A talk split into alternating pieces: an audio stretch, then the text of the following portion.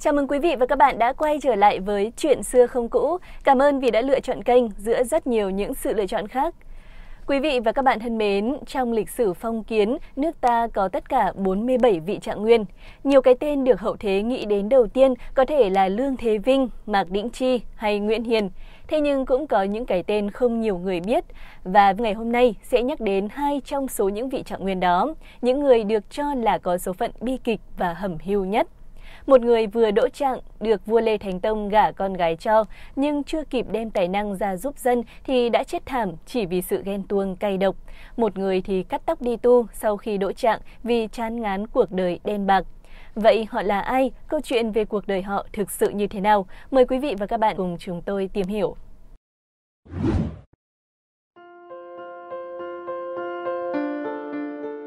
Quý vị và các bạn thân mến, Trạng Hổ tên thật là Nghiêm Viên, tên thường gọi là Nghiêm Hoãn, quê ở phủ Từ Sơn, trấn Kinh Bắc, nay là huyện Quế Võ, tỉnh Bắc Ninh. Ông đỗ trạng nguyên năm Bính Thìn 1496.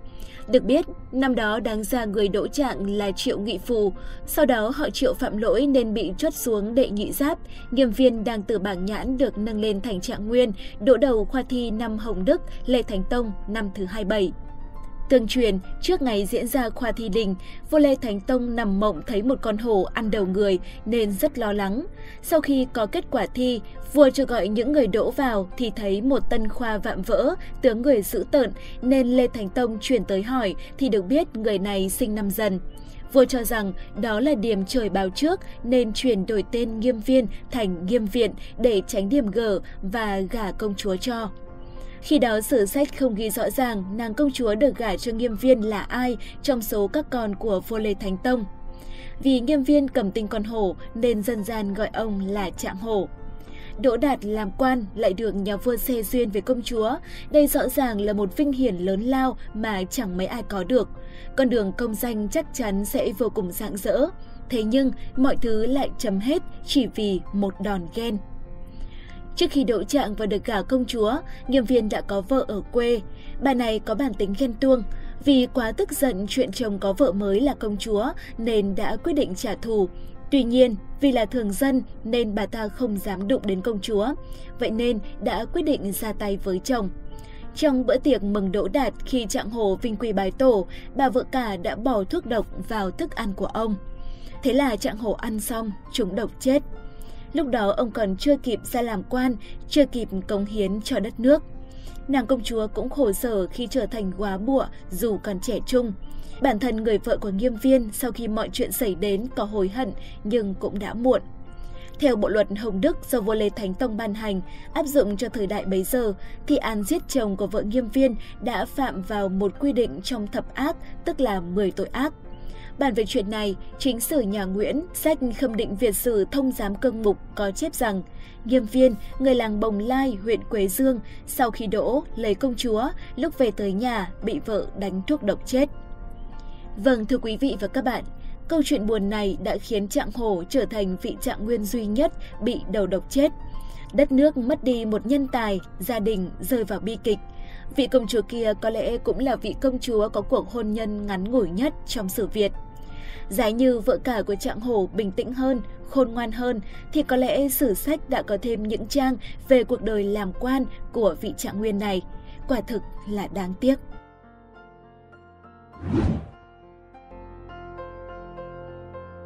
Trong lịch sử, ngoài Trạng Hổ còn có một vị Trạng Nguyên khác cũng được nhắc đến với số phận hầm hưu không thể cống hiến lâu dài cho đất nước, đó là Lý Đạo Tái. Lý Đạo Tái sinh năm 1254, mất năm 1334, vốn là người làng Vạn Tải, huyện Gia Bình, trấn Kinh Bắc, Bắc Ninh ngày nay. Theo sử sách, từ khi còn nhỏ, Lý Đạo Tái có trí thông minh hơn người, học đâu nhớ đó. Nhưng vì nhà nghèo, không có lễ vật để bái sư nhập môn, nên ông đã phải đứng ngoài lớp học để nghe lỏm, nhìn lén, lấy cây làm bút, lấy săn làm bảng. Cũng vì gia cảnh quá nghèo nên ông bị dân làng hắt hủi, bà con họ hàng ai cũng làm ngơ. Bởi vậy, ông đã phải bỏ quê nhà để tìm chỗ ăn học. Khi lớn lên, ông đi hỏi vợ nhiều nơi nhưng đều bị từ chối vì dung mạo quá xấu xí và quá nghèo. Rồi vận may và thành quả cũng đến khi ông 28 tuổi. Sau khi đỗ đạt, ông được bổ nhiệm làm ở Viện Nội Hàn của triều đình. Từ đây, quan lộ rộng mở với vị trạng nguyên nghèo. Trong những lần tiếp sứ phương Bắc, Lý Đạo Tái nổi tiếng về văn thơ khiến sứ thần kính nể. Ông cũng là người có đức, có tài, vua Trần rất yêu mến, có ý gả công chúa Liễu Sinh cho, nhưng ông đã từ chối. Trước đây khi nghèo khó, nhiều người hắt hủi, nhưng sau khi ông đỗ đạt có chức tước cao thì nhiều người tự nhiên tìm đến nhận là họ hàng thân thích. Người giàu tranh nhau cầu cạnh, kết thân, có ý gả con gái cho. Chán nản trước cảnh tình đời cháo trở đen bạc, ông lao đầu vào sách vở, giam mình ở viện Hàn Lâm. Có truyền thuyết kể rằng Lý Đạo Tái đã nói về chuyện này bằng những câu thơ sau. Khó khăn thì chẳng ai nhìn, tới khi đỗ trạng thì nghìn anh em. Sau chiến thắng quân Nguyên lần thứ ba năm 1288, vua Trần Nhân Tông nhường ngôi cho Trần Anh Tông để xuất gia đi tu, sáng lập phái thiền Trúc Lâm Yên Tử, lấy Phật hiệu là Điều Ngự Giác Hoàng. Năm 1305, Trạng Nguyên Lý Đạo Tái cũng nối gót vua Trần Nhân Tông chính thức xuất gia đi tu tại chùa Yên Tử với pháp danh là Huyền Quang. Tại đây, Huyền Quang được vua Trần Nhân Tông trực tiếp thỉnh giảng. Ông theo Trần Nhân Tông biên soạn sách kinh Phật. Sau khi Phật Hoàng Trần Nhân Tông viên tịch, sư Huyền Quang đã về làm trụ trì ở chùa Vân Yên trên núi Yên Tử. Trong lịch sử nước Nam ta, chỉ có Lý Đạo Tái là nhà sư có học vị cao nhất. Nhà sư Huyền Quang khi tuổi còn trẻ đã nổi tiếng là vị chân tu, tên tuổi lừng danh khắp nước. Nhưng nhà vua Trần Anh Tông thì vẫn chưa tin là thật.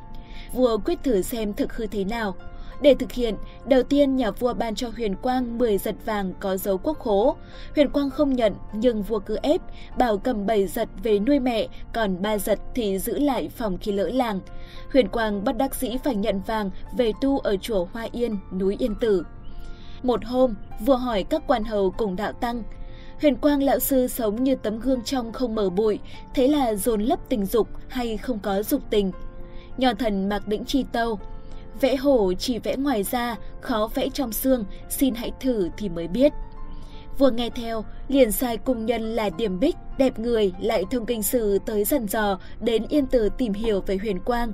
Nếu nhà sư quyến luyến dục tình thì hãy tìm cách xin kim tử bằng vàng về cho vua để làm chứng. Sau đó Điểm Bích giả làm người đi lễ lên chùa vào một đêm trăng và xin nhà sư cho ngủ đỡ một lần. Sư Huyền Quang cho phép Điểm Bích nghỉ ở nhà phương trượng. Đêm hôm ấy, Điểm Bích lần tới phòng của sư, lần là trò chuyện, tìm cách chiêu ghẹo.